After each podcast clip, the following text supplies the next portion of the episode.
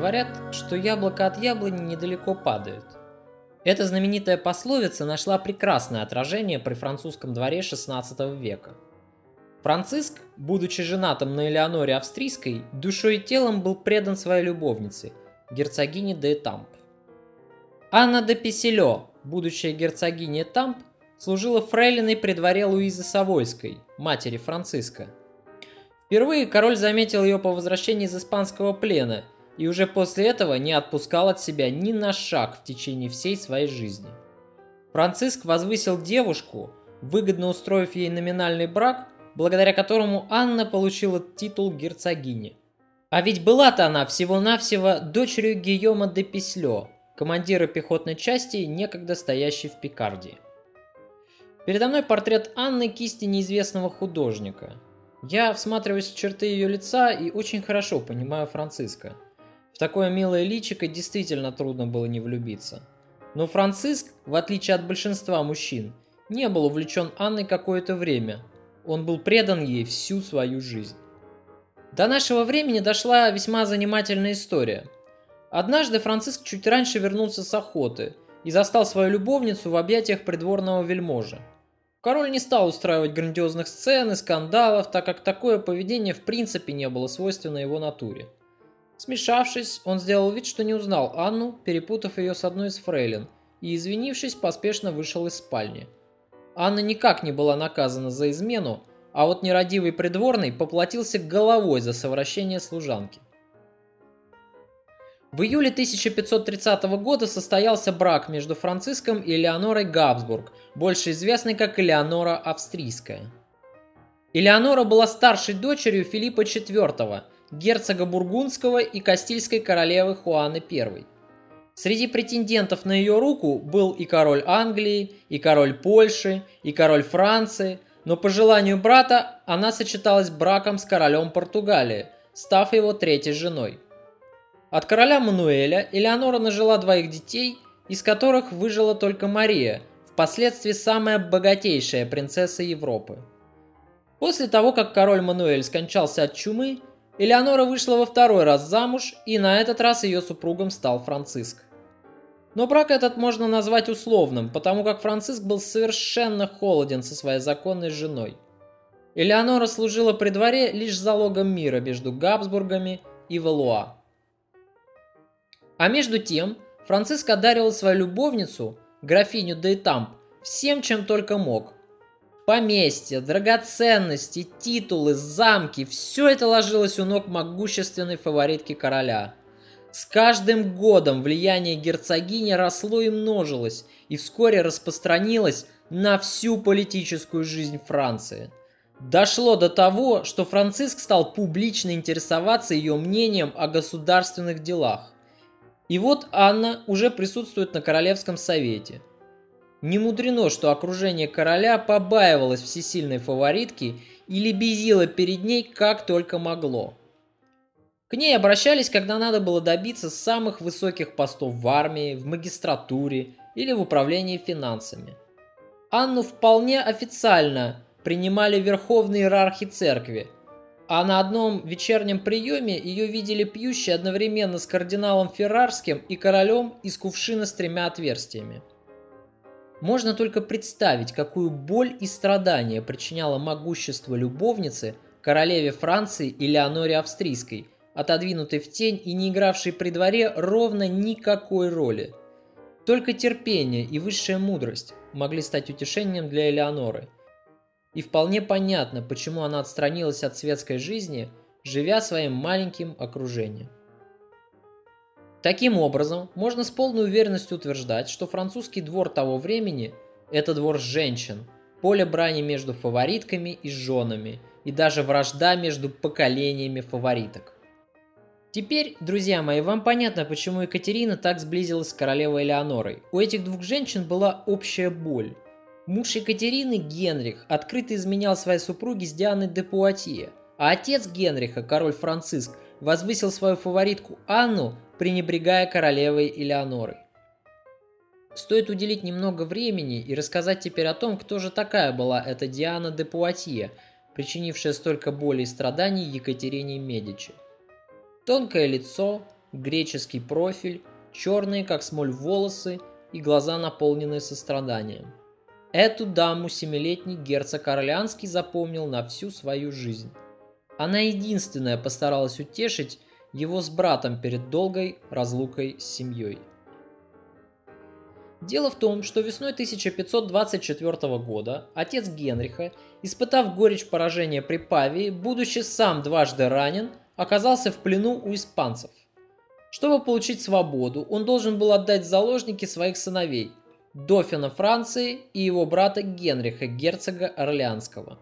Вот почему 17 марта 1526 года весь французский двор собрался на берегу реки Бидассон, точнее на лодках посередине реки, где должна была пройти церемония передачи королевских детей в заложники.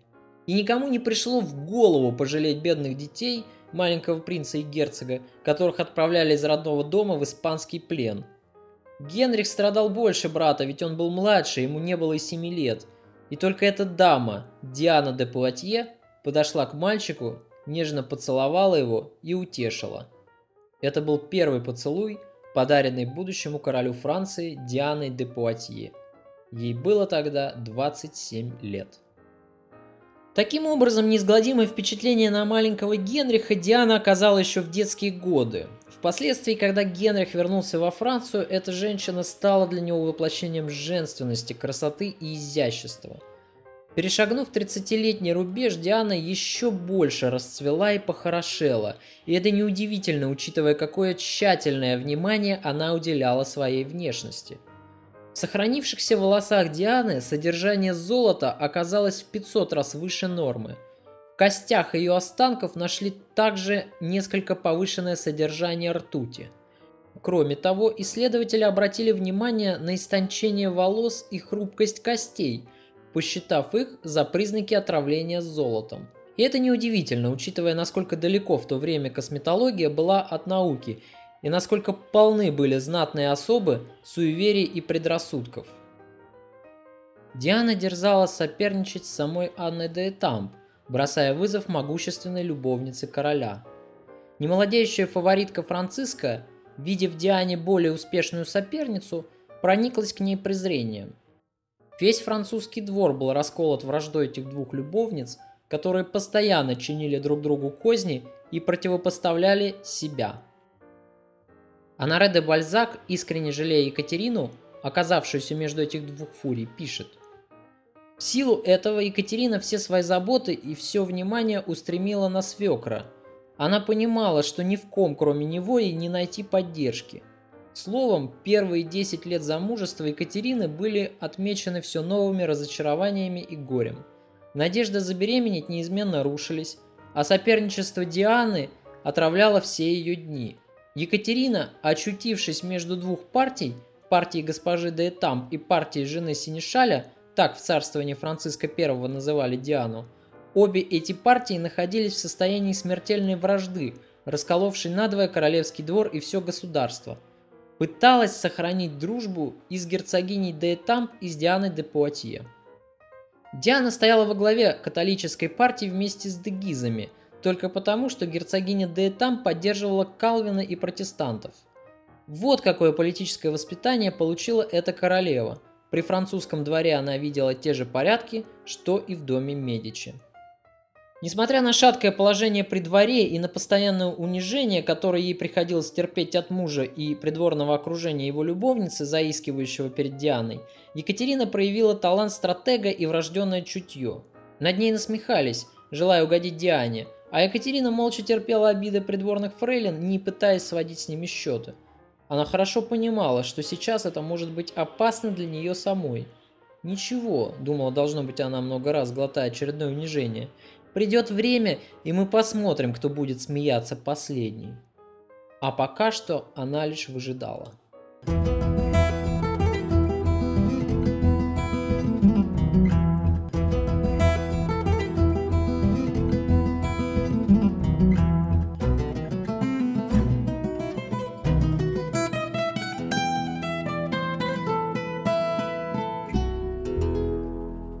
Подобно королю, Екатерина любила охоту и могла взять любой барьер, лишь бы не отставать от его величества.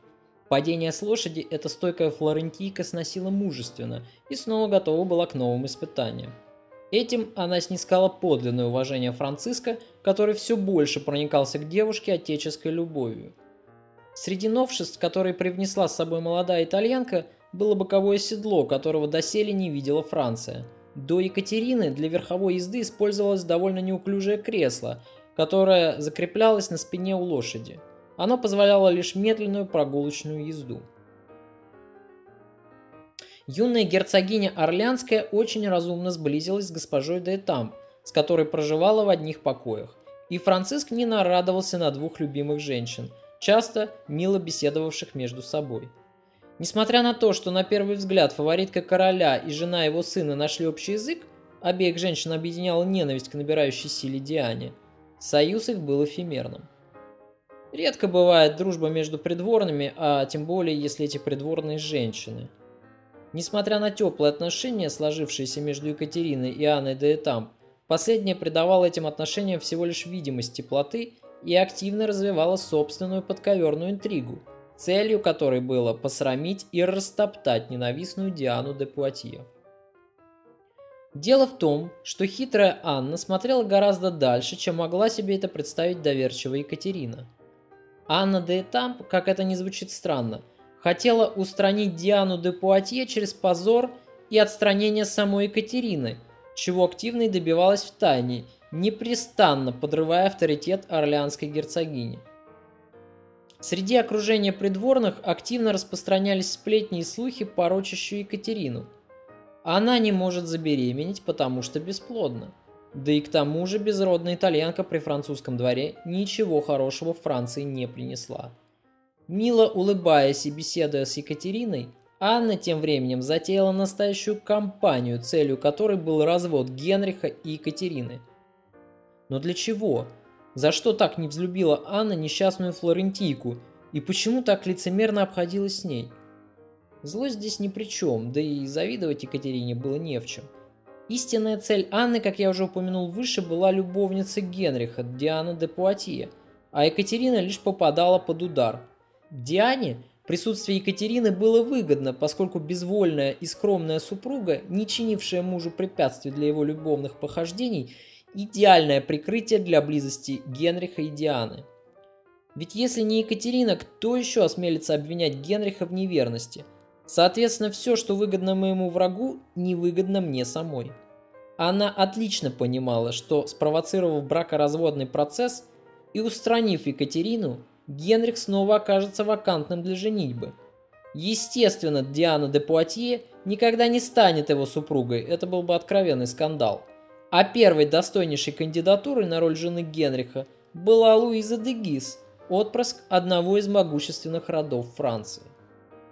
Гизы давно дышали в спину Валуа и более младшей ветви каролингов Бурбоном, втайне вынашивая планы занять французский престол. Гизы – младшая ветвь лотарингского дома, прославившаяся в походах Карла Великого.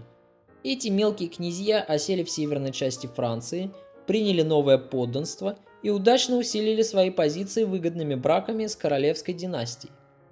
При Франциске Генрихе этот дом еще не занимал таких сильных позиций, как значительно позже, когда Гизы возвысились во времена Генриха III. Однако уже тогда они были серьезными соперниками господствовавшему в то время клану Монмаранси. Династический брак между Валуа и Гизами открывал бы последним дорогу к французскому престолу, а для Анны это означало бы совсем другое. Надменная и гордая Луиза де Гиз – конечно же, не позволила бы какой-то вертихвостке отнимать у нее мужа. Следовательно, неминуемо Диана де Пуатье была бы отстранена от двора и забыта. Положение Екатерины при дворе с каждым годом становилось все более шатким. Над ней нависла серьезная угроза. Ей немедленно следовало зачать от супруга ребенка, иначе ее могли обвинить в бесплодии, а это уже серьезный повод для развода. И никого не волновало бы в то время, что забеременеть Екатерина элементарно не может из-за того, что Генрих брезгует ее ложем. В 1536 году Франциск объявил войну Священной Римской империи, во главе которой стоял его заклятый враг Карл Габсбург. Французский двор переехал в Леон, И Франциск, несмотря на свое стремление возглавить командование армией, так и не решился прибыть на линию фронта. Видимо, еще свежи были впечатления о испанском плене. 2 августа стоял жаркий солнечный день, и казалось, ничто не предвещает беды. Старший и любимый сын Франциска, наследный принц Франции, играл во дворе в мяч с одним из лакеев из своей свиты. Почувствовав сильную жажду, принц неосмотрительно попросил у своего партнера по игре принести ему воды со льдом. Сделав несколько глотков, принц внезапно почувствовал, что задыхается, и у него началась лихорадка. Через 8 дней Дофин умер в Туроне. А от Франциска какое-то время скрывали серьезность положения, но спустя несколько дней кардиналу Лотарингскому выпала нелегкая задача поставить короля в известность о смерти его старшего сына.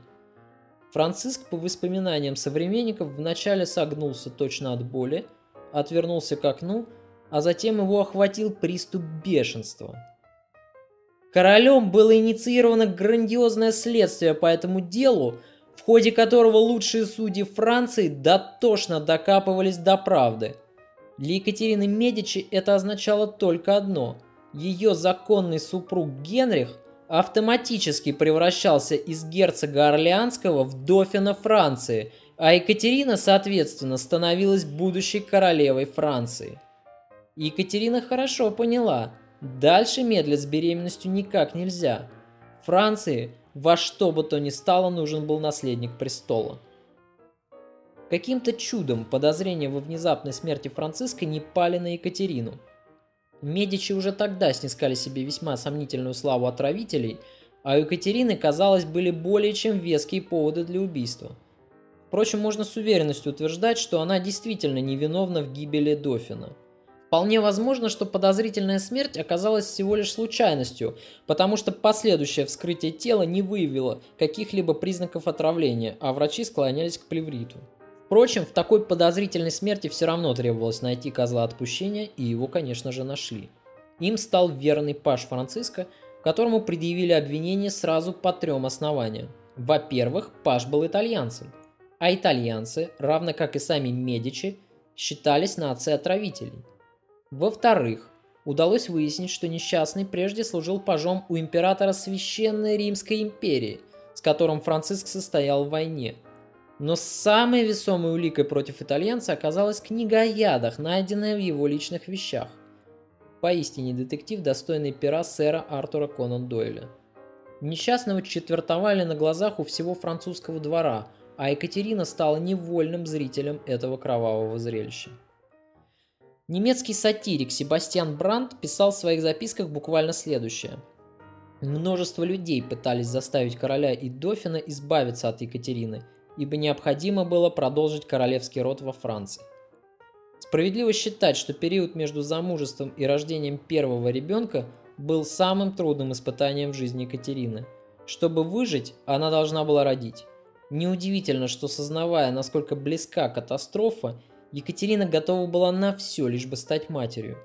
Источники донесли такие факты отчаяния молодой женщины, как употребление ради беременности мочи мулов, использование мазей, обладавших едким запахом коровьего навоза, продуктов кустарных умельцев и мошенников. Но, как пишет Леони Фрида, эти проверенные методы не давали ничего, кроме стойкого желания нового дофина держаться подальше от жены, не говоря уже о том, чтобы спать с нею.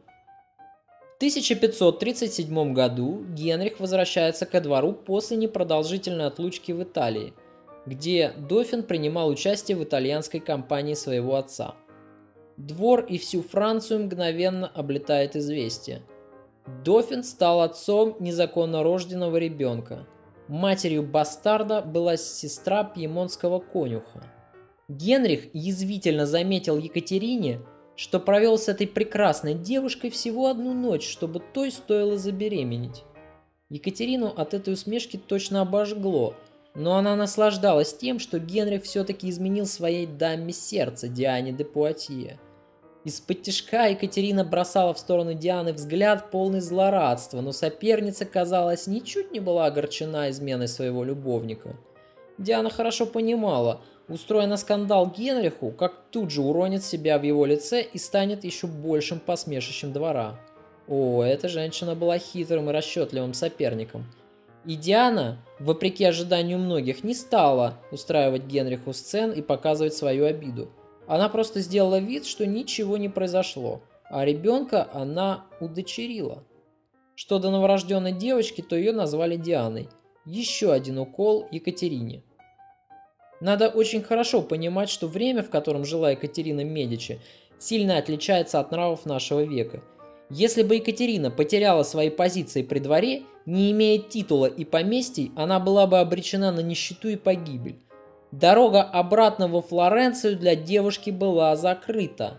Благодаря стараниям покойного Климента она подписала отказ от тосканских владений в пользу Алессандра и теперь не могла претендовать ни на что.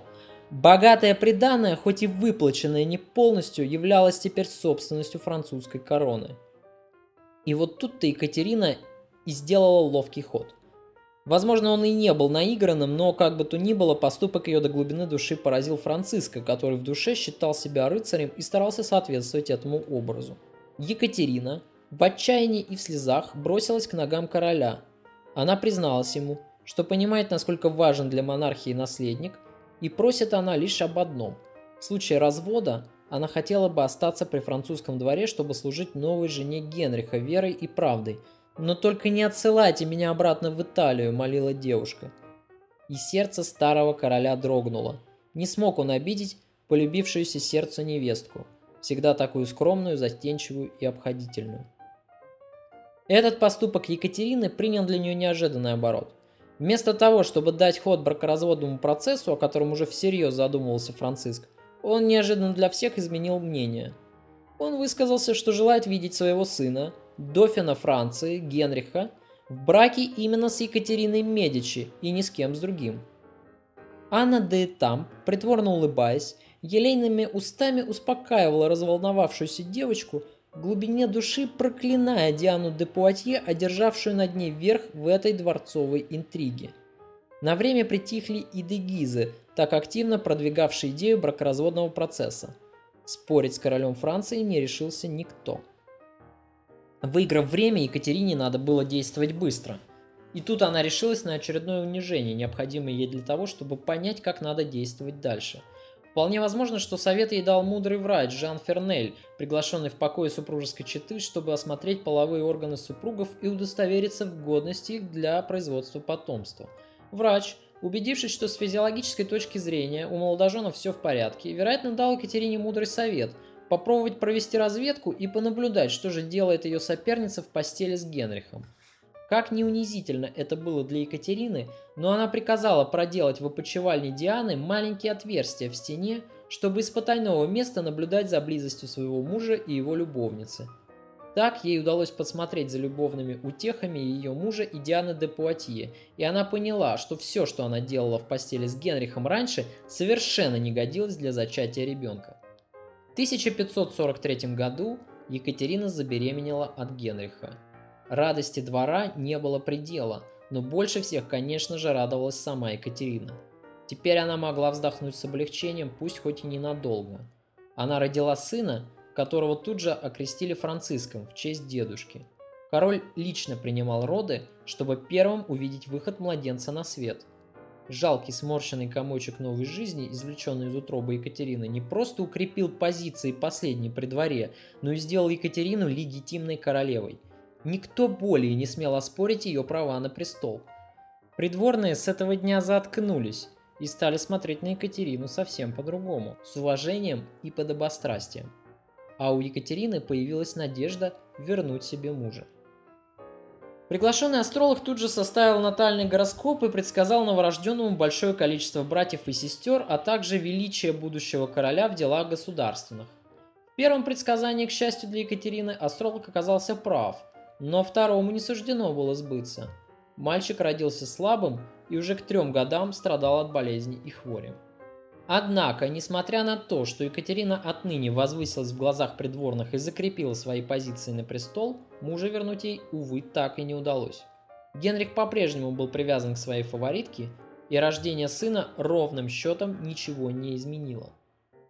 Тем временем Франциск начинал дряхлеть. Старость все сильнее давала о себе знать. Его любовница, герцогиня де Тамп, почувствовала, что пора действовать. Со смертью короля Анна могла потерять свое положение при дворе, и чтобы этого не случилось, действовать надо было быстро и решительно. В 1544 году противостояние фавориток перешло в особенно острую стадию, что в глубине души не могло не тешить Екатерину. Она, наблюдая за сварой двух тигриц со стороны, научилась ловко маневрировать между ними себе на пользу. Если до возвышения Генриха Анна да и там просто завидовала Диане, то после того, как Генрих стал принцем, Анна поняла, что Диана несомненно подсидит ее после смерти короля. Но, к счастью для себя, Анна де Этамп умела ловко манипулировать королем. Ей удалось перессорить Генриха с его младшим братом Карлом, и теперь фаворитка короля делала все возможное, чтобы войти в доверие к Карлу, потому что именно с ним хитрая любовница связывала свои надежды на сохранение влияния и богатства после смерти короля. Франциск же, ослепленный любовью, потакал малейшей приходи госпожи де Этамп. Видя в Диане своего злейшего врага и соперницу, герцогиня Дейнтам постоянно взывала к чувству справедливости Франциска.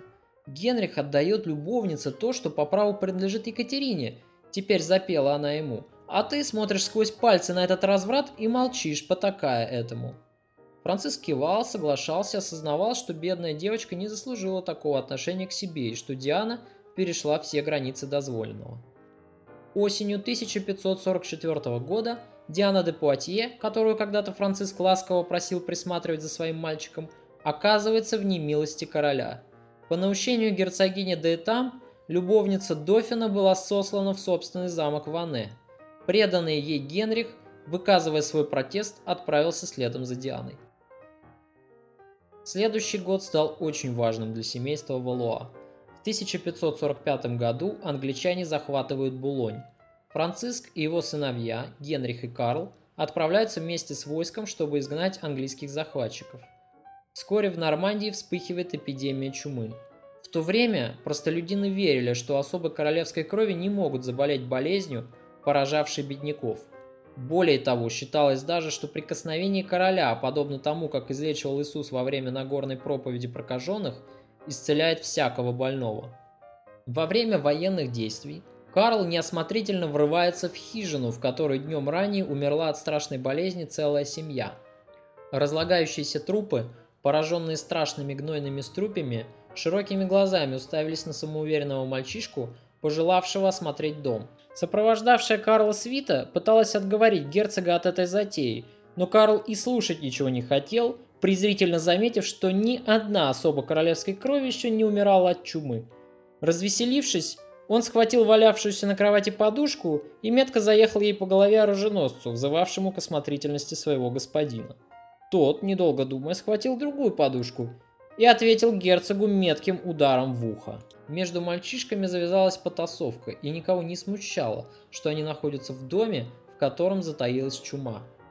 На следующий день Карл почувствовал легкое недомогание, а уже к вечеру у него начался жар – Генрих, узнав о болезни брата, пытался прорваться к нему через двойное кольцо охраны, но Дофина близко к умирающему не подпускали. Франциск, услышав о болезни младшего сына, впал в депрессию. Он терял второго сына. Генрих был последним.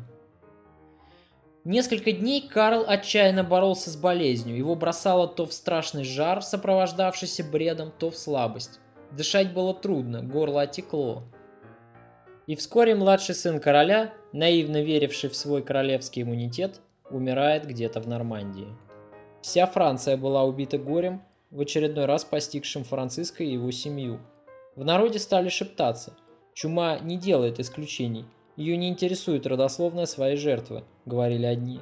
Божий гнев обрушился на Францию, вторили им другие.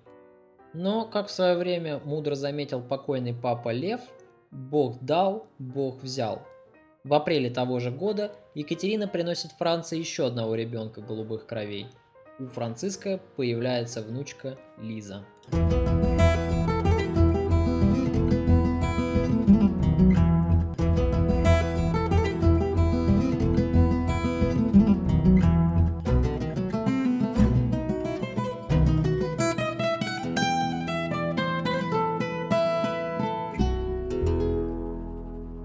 Король так и не вышел из захватившей его меланхолии. Вскоре умирает его соперник на Туманном Альбионе, Генрих VIII, Англию после смерти деспотичного Тюдора ждет череда суровых испытаний. Но весть эта, к удивлению многих, не вызывает радости у Франциска. Он впадает в еще большую задумчивость. Король понимает, что очередь теперь за ним. Франциск точно предчувствовал приближающуюся смерть. В 1545 году она настигла короля в Рамбулии. Длительная гонорея, которая в то время никак не лечилась, вызвала у короля нагноение полового члена – Король впадает в лихорадку, чередующуюся с дикими болями в животе. Лекари шепчутся. Король гниет изнутри. Подойти к ложу умирающего монарха из-за сильного запаха было очень непросто. Немедленно посылают за принцем, который в это время проводил свои дни вместе с изгнанной любовницей Ване. К умирающему ложу короля тут же точно коршуны слетаются представители самых влиятельных домов Франции – Анна де Тамп мечется в приемной, но ее к королю не пускают. Насмехаясь над страхом могущественной некогда фаворитки, Франсуа де Гиз бормочет «Старый любезник кончается». Благословив своего сына на царствование, Франциск впадает в отрешенное состояние. Всю ночь он слушает священное писание, и в полдень следующего дня смерть забирает его. Екатерина тоже проводила все дни напролет в приемной умирающего короля, но в отличие от его любовницы, она искренне рыдала, страдая из-за болезни человека, которого успела полюбить как родного отца. После смерти короля для Екатерины начинается полоса новых испытаний. Ее муж Генрих становится следующим королем Франции Генрихом II. Ему суждено будет править следующие 12 лет. Во время его царствования Франция будет ввязана в многочисленные войны. Даст о себе знать и застарелая неприязнь между Валуа и Габсбургами, которой молодой король даст новое развитие. Кроме того, Генрих попытается снова заявить свои права на Неаполь, развязав очередную итальянскую кампанию. Затея это, впрочем, опять окончится неудачей, но никак не везет Франции с Неаполем. Все эти войны молодого короля и станут предвестниками Великой Смуты и религиозного раскола, который Генрих II оставит после своей смерти своим сыновьям и Екатерине. Но это случится позже, гораздо позже. А пока Екатерина, присутствуя на церемонии коронации своего мужа, задумчиво вглядывается в умиротворенный лик Иисуса на распятии, гадая, что еще уготовит ей судьба. Она с таким трудом добилась того, что должно было принадлежать ей по праву, став, наконец, королевой Франции. Но ей так и не суждено будет стать любимой женой своего мужа, что гораздо больше требовалось ей.